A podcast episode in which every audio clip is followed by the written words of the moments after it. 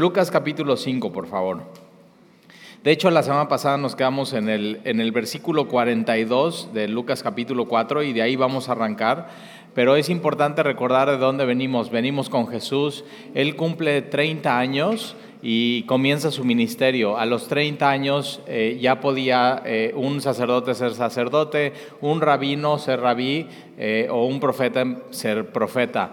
Entonces él cumple 30 años, comienza su ministerio y una de las primeras cosas que hace es, es ir a Nazaret a enseñar la Torá y abre, acuérdate, ellos estudiaban la ley y de ahí los profetas. Eh, hacían una lectura bíblica y en la silla de Moisés, en la sinagoga, se sentaban y el rabí que venía de visita o el rabí que era de casa daba la, enseñanza o explicaba lo que decían otros rabinos, eh, otras interpretaciones de la Biblia. La diferencia de Jesús es que en esa ocasión en Nazaret Jesús abre Isaías 61 que habla acerca del Mesías y Jesús dice, esta escritura se ha cumplido hoy. Entonces está diciendo, hoy ha venido el Mesías y el Mesías soy yo, eh, eh, a dar buenas noticias a los, a los eh, pobres, a liberar a los que están cautivos, a dar vista a los ciegos, a, sanar a los que están enfermos. y de ahí lo que sucede es que él regresa a, Galilea, Galilea de los gentiles, así le decían, y, eh, otra vez empieza a predicar en las sinagogas, empieza a sanar enfermos. Entonces la semana pasada vimos cómo saliendo de la sinagoga, donde sana un endemoniado, va a casa de Pedro, su suegra tiene fiebre y la sana inmediatamente y la, la fiebre lo deja. Y esta mujer lo que hace su suegra, la suegra de Pedro, es que inmediatamente empieza a servir a todos los que están en la casa, eh, no solamente a Jesús, sino a los que venían con Jesús. Eh, y termina el Shabbat, eso es el sábado, y de pronto todos los que están enfermos de las regiones de alrededor empiezan a traer a sus enfermos con Jesús y Jesús sana a todos. O sea, pone su mano en cada uno de ellos y le está sanando y eh, está eh, echando fuera demonios. Y hay gente simplemente que está viendo eso, lo que está sucediendo. Eh, acuérdate, lo que, a lo que vino a hacer Jesús es vino a predicar el Evangelio del Reino, pero todos estos milagros venía a, avalar y acompañar a Jesús y y estos milagros diciendo, Él es quien dice ser quien es, entonces Él es, él es Dios. Y entonces versículo 42, eh, cuando ya era de día, salió y se fue a un lugar desierto. Eh, entonces Jesús eh, no para, o sea, esa noche todo el día está sanando enfermos y está, está atendiéndolos, está ministrándolos. y de ahí cuando termina sale y, se va a un lugar desierto a, tener comunión con su padre, a cargar pilas, a tomar energía. Y la gente le buscaba y llegando a donde, a donde estaba le detenían para que no se fuera de ellos, pero él les dijo, es necesario que también a otras ciudades anuncie el Evangelio del Reino porque a esto he, venido, a esto he sido enviado. Entonces Jesús eh, fue enviado a esto, a, a predicar la palabra de Dios, a predicar el Evangelio del Reino. No, no fue enviado a sanar, no fue enviado a, liberar, a echar fuera demonios, sino principalmente fue enviado a predicar el Evangelio. Ahora, junto con el Evangelio otra vez, venían todos estos milagros avalando quién, quién es Jesús. Eh, y versículo 44, y predicaba en las sinagogas de Galilea. Entonces iba de sinagoga en sinagoga de cada una de estas ciudades importantes que tenían un templo o una congregación, y él iba enseñando sábado tras sábado, era, era su costumbre ir a, la sinagoga. Ahora sí, eh, versículo 1 del capítulo 5. Y aconteció que estando Jesús junto al lago de Genezaret, Ahora aquí dice lago, pero en la Biblia, si te das cuenta, en la mayoría de los lugares dice mar. Mar de Galilea, lago de Genezaret. Eh, es, eh, la palabra Genezaret es arpa, porque si tú ves, y lo puedes ver en Google Maps, el mar de Galilea o el lago de Genezaret, parece una, una, una arpa, tiene la, la forma de eso. Y e, esta semana, por ejemplo, eh, estuve con un, con un amigo que es judío, es un cliente, y de pronto un día me habló así, me dice, oye Tali, tú estás en Veracruz, sí, te quiero ir a ver. Como que necesitaba unas vacaciones y pues ¿por qué no se le ocurrió hablarme? Y ahí viene, eh, nada más una noche aquí en Veracruz eh, y ya lo recibo y en una de esas pláticas estamos comiendo y está disfrutando de la comida de Veracruz, de veras qué rico, ¿verdad? Se come aquí en el puerto. Y entonces estamos eh, disfrutando y él es súper chistoso y entonces, por ejemplo, pide un pescado y dice, quiero pedir, pedir un pescado este, frito y otro pescado eh, lo quiero así como con salsa de, de achote y así. Eh, como dice como en Acapulco, le digo, pero no estás en Acapulco. pero entonces al final lo pide, ¿no? Su pescado ahí tipo eh, zarandeado. Y entonces ahí estamos comiendo y, le dice al mesero, este pescado está delicioso, este no sirve. Así, o sea, eh, un cuate chistosísimo y ya se estaba tomando un par de tequilas y empezamos a hablar de, la Torá, del, libro eh, del Antiguo Testamento, pero le digo, oye, pero a ver, para ti, ¿qué onda con Jesús? O sea, ¿quién es Jesús para ti? Es una muy buena pregunta que le puede hacer un judío. Y entonces, ahora él no es religioso, pero pues conoce, todo el mundo conoce y es, e, ellos es su identidad, o sea, ellos, para ellos ser judío es su sangre, es su identidad, es de donde vienen. Él, él eh, y imagínate, se apellida Cohen, entonces es de los que vienen, los Cohen eran los sacerdotes. Y entonces empezamos a hablar de Jesús y me dice, no, mira, yo hasta que, hasta que, o sea, la única manera que yo pueda creer en Jesús, porque tienen muchas fábulas. Entonces, por ejemplo, él, él me dice que los milagros de Jesús, eh, y hablando de, de Genezaret, del mar de Galilea, él me dice a mí, nosotros creemos que Jesús sí caminó en el agua. O sea, que es algo histórico. Para ellos es algo, por eso no, tú vas al mar de Galilea o al lago de Galilea eh, y te dicen, este no es un lago, para nosotros esto es un mar porque aquí caminó Jesús. Y es un mar de amor y es un mar de gracia. Y bueno, es muy turístico eso, ¿no? O sea, te, te están vendiendo que es un mar de amor y es un mar de gracia. Pero él me dice a mí, me dice, nosotros creemos que Jesús caminó en el agua. Y le digo, ¿y entonces? ¿Alguien más en la historia de la humanidad ha caminado en el agua? Dice, no. ¿Y entonces por qué no crees? Me dice, es que tendría que yo estar delante de Dios y Él decirme, Jesús es el Mesías.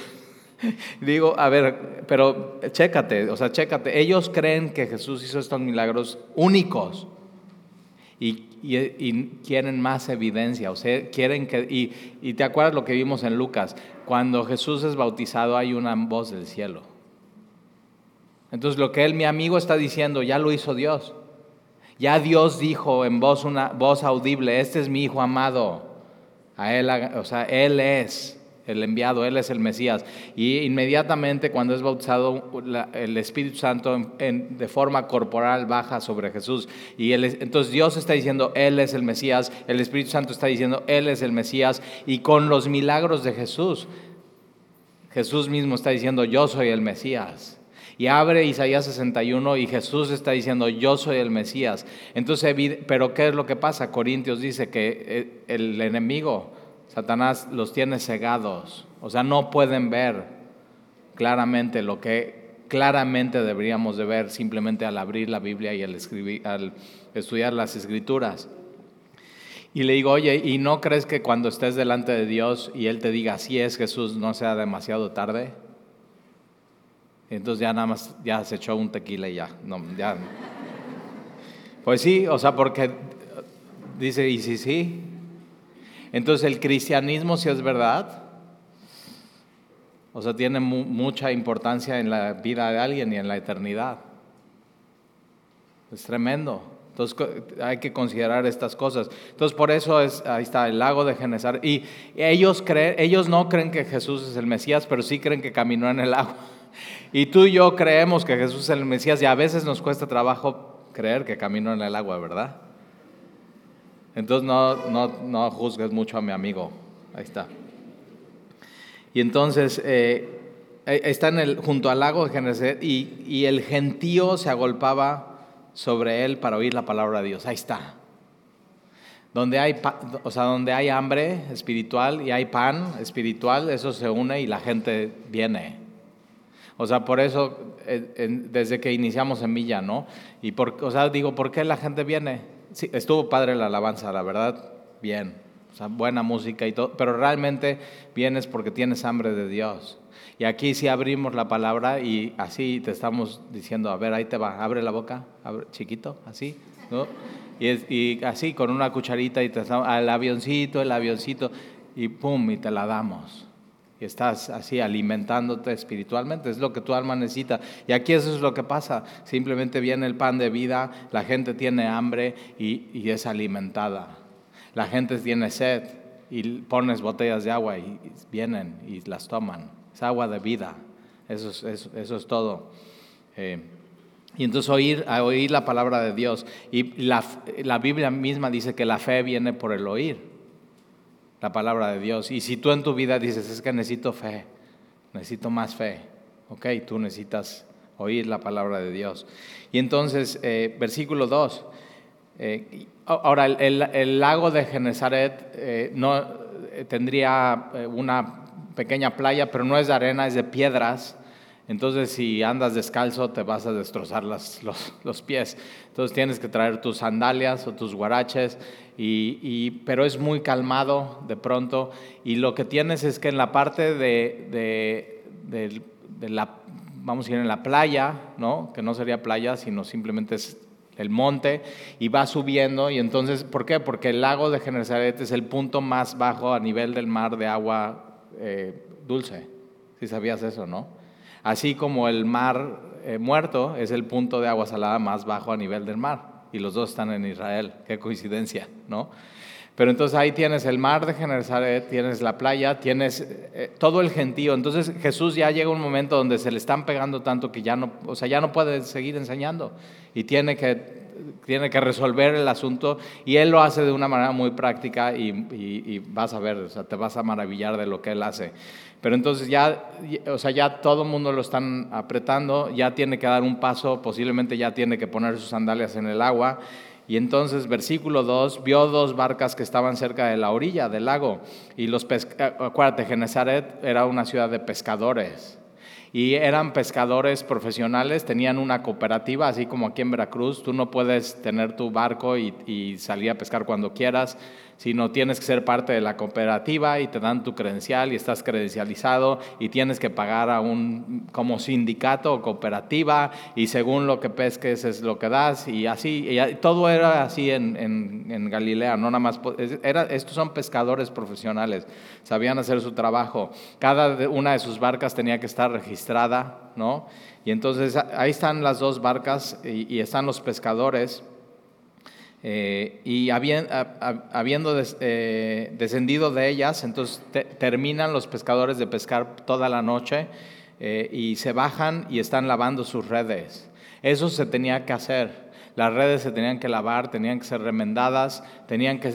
Ahora, cuando lees tu Biblia tienes que preguntarte cosas. Entonces, por ejemplo, si en esa época no había poliéster, ¿de qué eran las redes?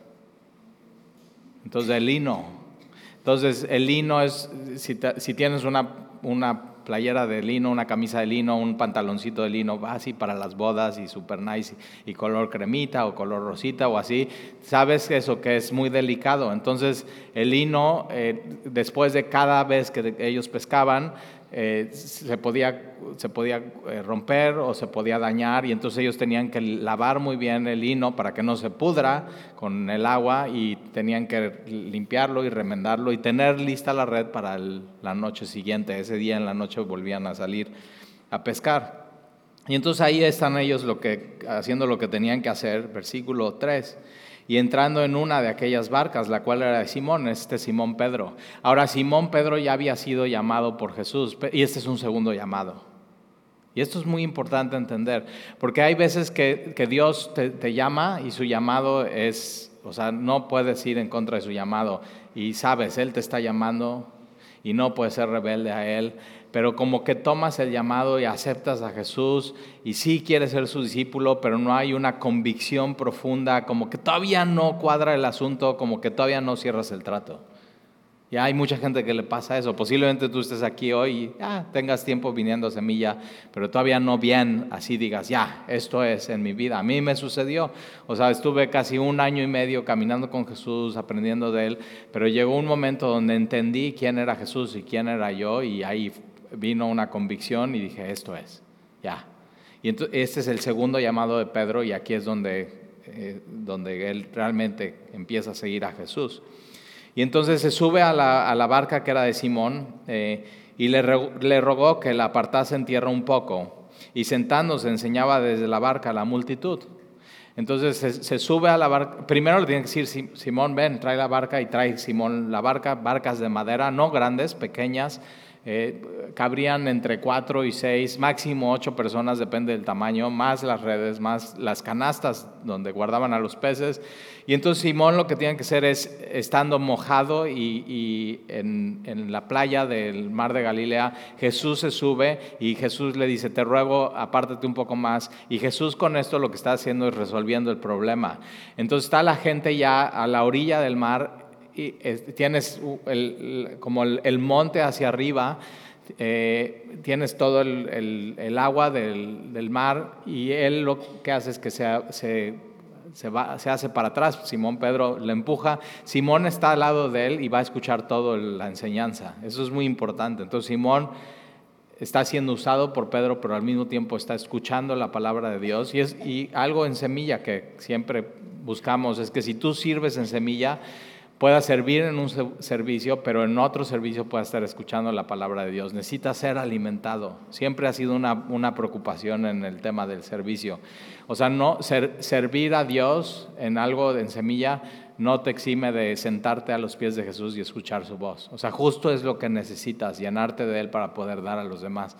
Y entonces ahí está, y Jesús lo que hace es que usa lo que Él creó para resolver el problema. Él es el creador de absolutamente todo y Él sustenta todas las cosas. Entonces Él usa el viento. Entonces en el lago Jersey tienes vientos de diferentes lados, pero entonces el viento vendría del, lago hacia la orilla. Eh, él usa la madera que él mismo creó del barco. Él, usa el monte que él hizo en, siendo el mar de Galilea el, el punto más profundo de agua dulce. Eh, y él usa a Pedro y para que lo empuje atrás y con eso lo que él está haciendo al predicar es amplificando el sonido para que su voz sea escuchada por todos los demás. O sea, eso es lo que está pasando. ¿Te imaginas ese momento y ese tiempo de enseñanza con Jesús en ese lugar tan hermoso, el mar de Galilea?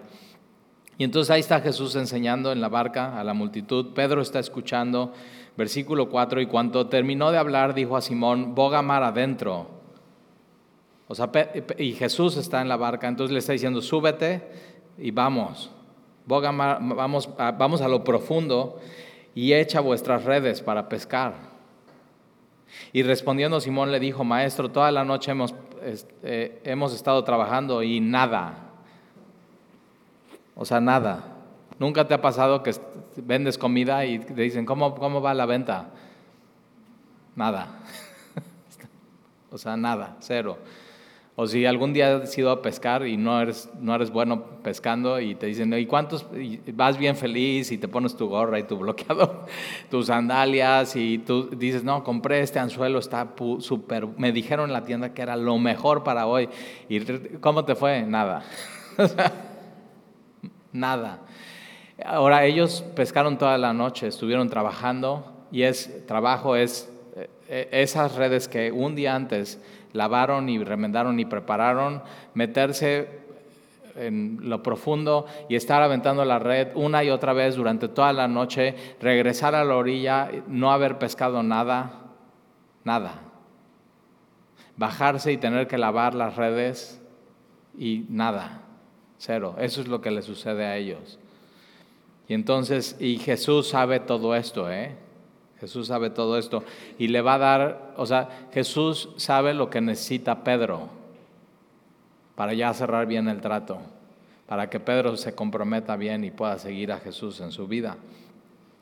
Y entonces le dice, eh, boga mar adentro y echar vuestras redes para pescar. Y respondiendo Simón le dijo, Maestro, toda la noche hemos estado trabajando y nada hemos pescado, nada. Mas en tu palabra echaré la red. O sea, eh, eh, Jesús, tú eres rabí, no eres pescador. O sea, ya venimos de ahí. En el día no se pesca, se pesca en la noche. En el día los peces no están ahí en lo profundo, no salen. Pero está bien, te voy a hacer caso. Solo porque tú lo dices. Pero le dice maestro porque Pedro ya como que decidió seguir a Jesús, pero que como que todavía no le queda claro quién es. Y de pronto eso nos pasa, como que decidimos seguir a Jesús, pero todavía no nos queda claro bien quién es. Y aquí lo que Jesús va a hacer es dejarle claro a Pedro quién es Jesús. Y aquí en este pasaje te tiene que quedar claro bien, y en lo que viene en Lucas, quién es Jesús. Pero no solamente quién es Jesús, sino quién eres tú. Y entonces mira lo que sucede. Más en tu palabra echaré, está bien, lo, voy a hacer. Ahora, eh, fíjate cómo Jesús le dice, boga mar adentro y echar... Como Jesús pudo haber dicho, vamos, boga adentro y tú me vas a ver. Yo voy a hacer todo, yo voy a echar la red. No, le dice, tú vas a echar la red. lo, que, lo que no pudiste hacer antes sin mí, ahora lo vas a hacer conmigo. Entonces, una de las cosas que te tienes que asegurar en tu vida es que Jesús esté en tu barca, en tu vida. Te tienes que asegurar de eso. Porque si no, puede venir mucha eh, frustración en tu vida, como ellos en ese momento.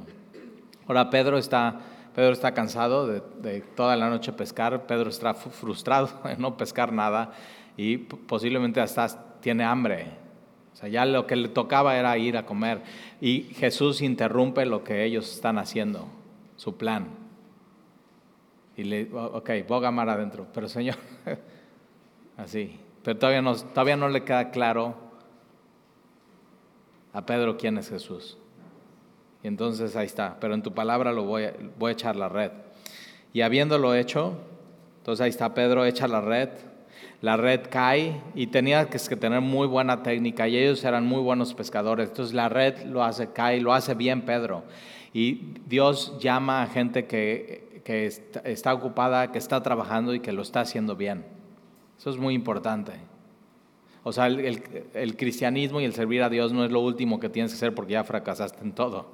Sino estos eran buenos pescadores, eran, o sea, tenían su cooperativa y lo hacían y lo hacían muy bien.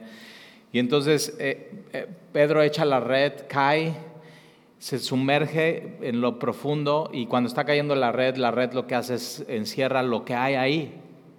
Y para Pedro ahí no hay nada. Nada. Y entonces echa la red y encerraron una gran cantidad de peces. Y su, red se rompía a usar. Eso es un milagro. Entonces Jesús usa, usa el viento, Jesús usa el, monte del mar de Galilea para él acomodar a la gente, usa el, mar, usa la madera para la barca, usa a Pedro que él mismo creó y sostiene, usa el lino que, para las redes y usa a los peces. Y de una manera milagrosa los peces de pronto cuando no hubieran aparecido ahí aparecen a él. Y, así la, no cabían. O sea, hasta lees esto y dices, ridículo. Es un milagro. Es algo que Jesús hace. Y entonces su red se rompía, versículo 7. Entonces hicieron señales a los compañeros que estaban en la otra barca. En la otra barca están remendando las redes, acuérdate, están lavando, están acomodando. Ahora ellos están lejos porque si hubieran estado cerca les, les chiflan o les gritan, no, estos tenían sus señales de pescadores, esto está así Pedro, y le está, haciendo señas y le está diciendo, vengan, ayúdenos. Se está, rompiendo las redes, gran cantidad de peces, les hacen señas a sus, aquí es coinonía, compañeros o de la parte de la cooperativa que estaban en la otra barca, para que vinieran a ayudarles, y vinieron. Ahora, si ellos ven las señas y no van, se pierden del milagro. Entonces cuando algo está haciendo Jesús y alguien te hace señas y te pide ayuda, ve a ayudarles para que no te pierdas el milagro. No te quedes sin ver lo que hace Jesús. Y entonces ahí está, y, vinieron y llenaron ambas barcas, no nada más la barca donde está Jesús, sino así plenitud de peces y llenan ambas barcas, de tal manera que se hundían. O sea, primero no pescaron nada y ahora se están hundiendo las barcas de tanto pescado. Y versículo 8. O sea, este milagro es tan impresionante que es ridículo. Están hundiendo. O sea, es un milagro, es algo que solamente Jesús puede hacer. Versículo 8. Y viendo esto, Simón Pedro, el incrédulo, o sea, pescar ahorita no inventes, pero está bien, vamos, o sea, ya, para que se te quite las ganas, Jesús. el incrédulo de pronto ve eso. Y viendo esto, Simón Pedro cayó de rodillas ante Jesús. O sea, ya por fin se da cuenta quién es Jesús y se rinde. Y eso es, lo que tenemos que hacer tú y yo. Al darnos cuenta quién es Jesús en los evangelios, tenemos que rendirnos delante de Él. Y entonces cae de rodillas y se rinde. Diciendo, lo que dice es muy importante. Apártate de mí, Señor, porque soy un hombre pecador. Entonces, Pedro cuando se da cuenta quién es Jesús, Dios, Pedro se da cuenta quién es Él, pecador, y le dice a Jesús, apártate, no te convengo. O sea, te voy a hacer daño, te voy a negar. No, tú eres Dios, tú eres santo. No te convengo. Y aquí estamos, ¿verdad? Y nos, hemos dado cuenta quién es Jesús. Pero también una cosa muy importante para entender el Evangelio es darnos cuenta quiénes somos nosotros. Pecadores. Y no le convenimos a Jesús. Pero a pesar de que no le conviene, Jesús sabe quién es Pedro, Jesús sabe quién eres tú, Jesús sabe que no le convienes, no le convienes. Caprichoso, rebelde, pecador, difícil, argumentativo, incrédulo. Y Jesús, y Jesús, a pesar de que Pedro no le conviene, le está llamando a Pedro y le está mostrando quién es Jesús, le está mostrando quién es Pedro y para qué, para decirle, sígueme. Entonces sí, no le convenimos a Jesús, pero Él nos llamó.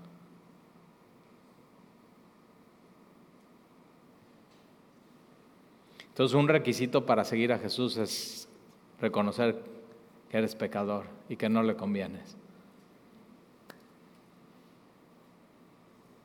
Ya llegaste a este punto en tu vida. Y entonces, ¿qué haces? Te rindes ante Él. Entonces, y esta escena es muy cómica porque ¿dónde se hinca Pedro? en medio de peces. Entonces, e, él era el experto pescador. Él era el que le iba, iba, a dar tips a Jesús acerca de la pesca y de pronto él se da cuenta, no, se da cuenta realmente de quién está enfrente. y hay cuestiones en tu vida donde has pensado que tú, o sea, ¿cómo Jesús? O sea, esto del experto soy yo. En esto no necesito a Jesús. Y te das cuenta que no, que en todo en tu vida necesitas a Jesús. Y entonces ahí está Pedro, porque soy un hombre pecador, porque por la pesca que habían hecho, el temor se había apoderado de él y de todos los que estaban con él. Y yo me acuerdo cuando descubrí quién era Jesús, o sea, él abrió mis ojos, descubrí quién era. O sea, todo el tiempo había escuchado de él. Jesús, sí, una cruz, pero no me quedaba claro su sacrificio. Eh, y, nací en, igual que muchos de ustedes, en esta generación donde, donde lo que los jóvenes necesitamos es autoestima. Entonces no le voy a decir que es pecador. No, no hay nadie perfecto. Eres lo máximo, eres un sueño, eres así. Entonces no te podía, porque te sentías y entonces te deprimías y no. Y entonces, pero Jesús llega y, nos hace ver quiénes somos, pecador. No le convenimos. Y entonces, cuando yo entendí quién era Jesús y quién era yo, y que Él me estaba llamando, sentí temor. Digo, esto va en serio. Si esto es real, esto va en serio. Y entonces les apodera temor Y asimismo Jacobo y Juan, que son hermanos, amigos de Pedro, parte de la cooperativa Hijos de Zebedeo, que eran compañeros de Simón. Y, pero Jesús dijo a Simón, no temas, ahí está. Entonces no tengas miedo. Y con, al decirle a Simón, no temas, le está diciendo, Simón, no temas. Yo sé quién eres. Eres ingobernable, eres pecador, eres rebelde, pero yo te voy a cambiar. Sígueme. Dices, ay, nanita. Y le dice, no temas porque desde ahora serás pescador de hombres. Le está dando su llamado, su propósito. Y eso es la iglesia hoy. O sea, eso somos. Eh, y a donde vamos, y por eso tienes que tener lista tu red siempre.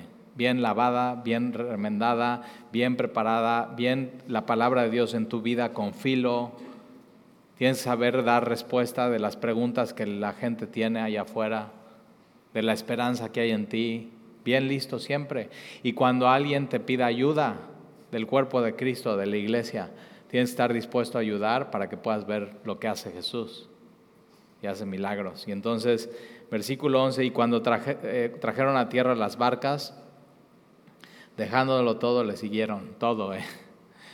Dejar esa pesca milagrosa. Ya, ¿cuántos kilos son? ¿Cuánto vale eso? Vamos a... Todo dejaron. Cuando entiendes quién es Jesús y sabes quién eres tú, todo pasa a segundo término. Ya, y, le siguieron a Jesús. Y sucedió que estando eh, él, en una de las ciudades se presentó un hombre lleno de lepra, completamente leproso, el cual eh, viniendo a Jesús se postró con el rostro en tierra, lo mismo que hace Pedro, se, postra. Pedro eh, enfermo de lepra espiritual, este hombre de lepra real, pero los dos hacen lo mismo, se rinden ante Jesús y le rogó diciendo, Señor, si quieres puedes limpiarme. Fíjate la fe de este hombre, Señor, está diciendo eso, curioso, Señor, si quieres puedes limpiarme, o sea, no duda quién es Jesús. Pero si, si, es tu voluntad, yo sé que tú no, lo, no me debes nada, no lo tendrías que hacer. Si tú quieres, tú tienes el poder de la lepra en esta generación nadie la había sanado.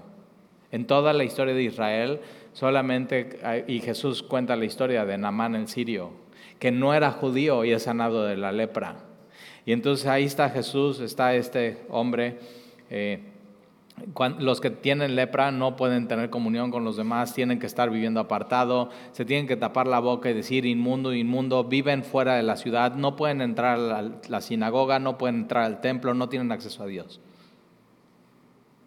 Y de pronto este hombre se acerca a Jesús y le dice, Señor, si, si quieres puedes limpiarme. Y entonces extendiendo él la mano, le tocó diciendo, quiero ser limpio. Y al instante, al instante, la lepra se fue de él.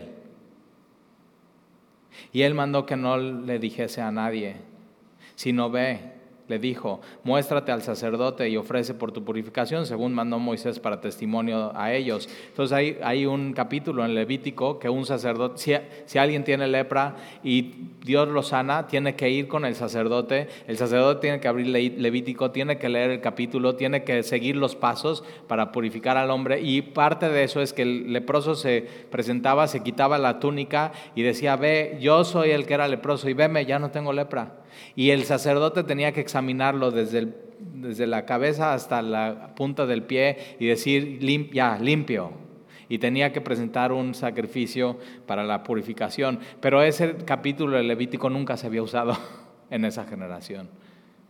Y entonces Jesús le dice, no, no le digas a nadie, ve con los... ¿Para qué? Para que los sacerdotes abran Levítico, te vean a ti, te pregunten quién fue, vean eso y sea testimonio, el Mesías ha llegado. Es, era un mensaje para los líderes religiosos de esa época. Él vino a sanar a los leprosos también espirituales. Y versículo 15, pero su fama se extendía más y más. Ahora un leproso antes no sentía, o sea, estaba completamente podrida su piel y de pronto tiene que llegar con el sacerdote y el sacerdote le tiene que rociar con aceite y siente él por fin lo que hace mucho no sentía. Y una de las cosas que hace Jesús en nuestras vidas es que nos regresa el poder sentir, nos hace más humanos, nos quita un corazón de piedra, nos da un corazón de carne. Entonces ahí va el, leproso con, con él. Versículo 15, su fama se extendía más y más y se reunía mucha gente para oírle y para que le sanase de sus enfermedades, mas él se apartaba a lugares desiertos y oraba. Tenemos que aprender de él en esto. O sea, no toda la semana tiene que ser trabajo, no toda la semana tiene que ser eventos sociales, no toda la semana tiene que ser venir a la iglesia y estar en discipulados y no, hay momentos donde tienes que apartar a lugares para pasar tiempo con Dios, tú, él, a solas. Tenemos que aprender esto de Jesús. Versículo 17, aconteció un día que él estaba enseñando y estaban ahí sentados los fariseos y doctores de la ley, los cuales habían venido de todas las aldeas de Galilea, de Judea y ves desde Jerusalén ya. Desde Jerusalén hay un hombre que se llama Jesús, que está enseñando y está sanando y está expulsando fuera demonios y sanó a un leproso. Y el sacerdote dio testimonio de ello. Entonces ellos eran los encargados de cuidar estas cosas y, y estaban haciendo lo correcto pero no llegan a la profundidad que deben de llegar. Y entonces están ahí, el poder del Señor estaba con él para sanar, y sucedió que unos hombres que traían en un lecho un hombre que estaba paralítico, procuraban llevarle adentro y ponerle delante de él. Estos son buenos amigos. Ven a su amigo paralítico y dicen, te tenemos que llevar con este hombre Jesús. Te tenemos que poner, de alguna manera tenemos que hacerlo. Y entonces, versículo 19, y un amigo hace eso, ¿eh? Tú tienes que llevar a tus amigos a Jesús, pescador de hombres. Y entonces, versículo 19, pero no hallando cómo hacerlo a causa de la multitud. Entonces ya está llena la casa, están los doctores de la ley, los fariseos, los escribas, están los, o sea, los chismosos, los que simplemente van a ver, están los que tienen necesidades, están los que tienen una consulta, están los que simplemente están escuchando. La casa está repleta, está llena y no cabe nadie. Y ellos llegan con el lecho cargando a su amigo paralítico, son cuatro amigos, y así, comper, comper, no, pues como comper, no hay paso. O sea, no, no hay cómo entrar. Tendrían que salir muchos para que él pueda entrar y ahorita no, pues estamos escuchando la enseñanza de Jesús. Y están ahí los amigos y están viendo cómo hacerle y son astutos, ¿eh? Y así como eres, eh, como eras astuto en el mundo para invitar a tus amigos a la fiesta, a la perdición, tienes que ahora ser astuto para llevarlos a Jesús. Entonces, están ahí los amigos y procuraban llevarle adentro y ponerle delante, delante de Jesús, pero no hallando cómo hacerlo a causa de la multitud, subieron encima de la casa, entonces habría unas escaleras por al lado y por el tejado le bajaron con el lecho, poniéndole en medio, de la, subrayas en tu Biblia, delante de Jesús. Lo ponen delante de Jesús. O sea, o sea, imagínate esas conversaciones. Van y dicen, oye, ¿y si te subimos al techo? y hace así, un hoyo, y ahí te bajamos. O sea, ¿qué tiene que perder el paralítico? Pues, ¿qué?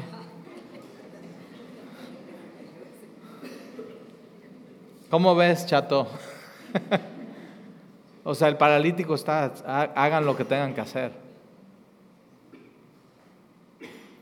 Ya no tiene nada que perder. Pónganme delante de Jesús. Y a veces llegamos a Jesús cuando ya no hay nada que perder, ya ponme delante de Jesús. Pónganme. Y ahí está. Entonces lo, lo bajan por el techo. Ve estas historias, o sea, tremendas. Y lo ponen delante de Jesús. Y al ver la fe de ellos,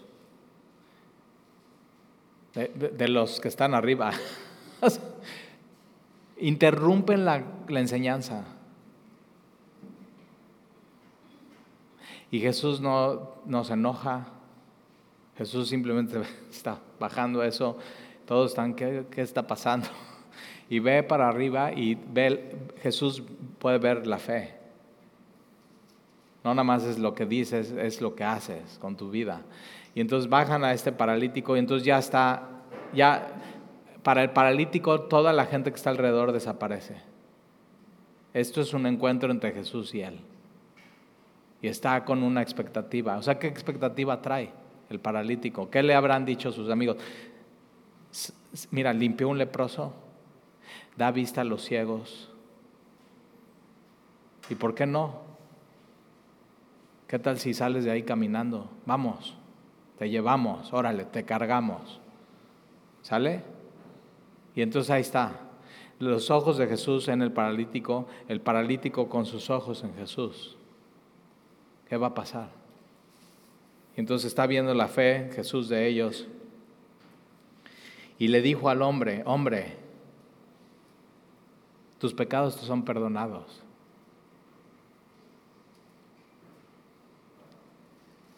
Él no venía a eso. Para él igual él no era su mayor necesidad, su mayor necesidad, quiero, quiero correr, quiero levantarme, quiero poder tener un trabajo. Y Jesús, pero Jesús vino a resolver el problema más serio de la humanidad, que no son las enfermedades, es el pecado. Y entonces se le queda viendo y le dice, hombre, tus pecados te son perdonados. Y no pasa nada más. No, no, hay, no, hay, no hay un poder, no hay un fuego, no hay un ruido, nada. Simplemente hay una palabra de Jesús a este hombre. No pasa nada. Bueno, sí pasó en su corazón. Eso es el Evangelio. Cuando Jesús entiendes que Él muere en la cruz por ti y te dice, hombre, mujer, tus pecados son perdonados, limpio. ¿Y tú qué haces? Lo crees fe. Y ya, dice, soy perdonado. Y entonces es así, eso está pasando ahí en la casa. Y entonces, versículo 21, los escribas y los fariseos comenzaron a cabildar diciendo, ¿quién es este que habla blasfemias? Ellos entendieron muy bien lo que está pasando, porque para un judío el único que puede perdonar pecados es Dios. Y si Jesús está diciéndole a este hombre, tus pecados te son perdonados, Jesús, si no es Dios, está blasfemando y es serio. Ellos entienden lo que está sucediendo ahí. Y entonces, ¿quién es este que habla blasfemias? ¿Quién puede perdonar pecados sino solo Dios? Exacto, exacto. ¿Quién puede perdonar pecados sino solo Dios? Y Jesús le está diciendo, tus pecados son perdonados. Está yendo a lo más profundo de las necesidades de este hombre todos tus pecados te son perdonados. Entonces, eh, versículo 22, Jesús entonces, conociendo los pensamientos de ellos, aquí tienes un pequeño milagro más en la Biblia. Jesús conoce los pensamientos de ellos. Jesús, yo estoy ahorita predicando dando este mensaje y yo no sé qué estás pensando. Bueno, ah, de pronto si haces caras y haces. Y digo, no fui claro. A ver, voy a decirle esta idea así. Pero Jesús sí conoce lo que estás pensando. Jesús conoce lo que está pasando ahorita en tu corazón. ¿Con qué, con qué estás luchando? Si hay incredulidad, si hay impureza, si hay no querer dejar tu pecado, si hay rebeldía o si hay rendición en tu corazón. Y entonces Jesús ve lo que ellos están cabildeando en su corazón, conoce los pensamientos de ellos y respondiéndoles les dijo, ¿qué cabildeáis en vuestros corazones? ¿Qué es más fácil decir? Tus pecados te son perdonados, decir, levántate y anda. ¿Qué es más fácil? Si Jesús fuera un embustero, es más fácil decirle a este hombre, tus pecados te son perdonados.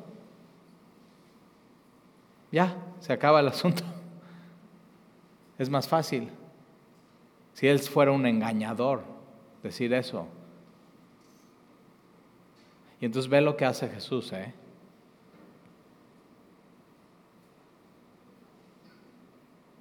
Versículo 24, pues para que sepas, ahí está, ¿eh? Jesús quiere que sepas. Con todos estos milagros, todo lo que está haciendo, todo lo que está diciendo, que Jesús quiere que no tengas la menor duda quién es Él, que sepas quién eres tú y que al ver todo esto te rindas ante Él. Pues para que sepan que el Hijo del Hombre tiene potestad, autoridad y poder en la tierra para perdonar pecados, dijo al paralítico, a ti te digo. Y se le queda viendo y le dice, levántate y anda.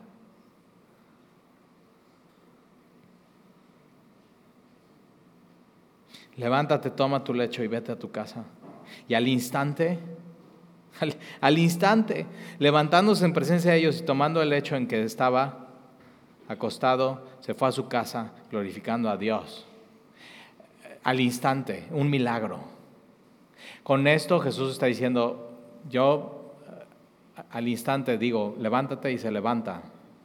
Pero de la misma manera, cuando dije, hombre, tus pecados son perdonados al instante, fueron perdonados. Entonces no dudes. Cuando tú vas y pides perdón a Dios, perdóname, Señor. Ya entendí quién eres, ya entendí quién soy. No te convengo, no, no, Señor. No te, pero ya me convenciste. Perdóname al instante, tus pecados son perdonados. Y entonces este hombre se va y va a glorificar. Cuando cuando recordamos que Jesús ya nos perdonó y fue instantáneo, por fe, por creer en Él, glorificamos a Dios con nuestra vida. Y, todo, y todos, versículo 26, y todos sobrecogidos de asombro glorificaban a Dios y llenos de temor decían, hoy hemos visto maravillas. Entonces, hoy vamos a tomar la cena del Señor y en lo que están repartiendo los anfitriones, simplemente piensa en estas cosas. Piensa en esto que vimos, piensa, piensa quién es Jesús, cómo Él se revela a nosotros hoy, pero también recuerda quién eres tú. ¿Quién? No te convengo, pero Él a pesar de eso te dice, sígueme.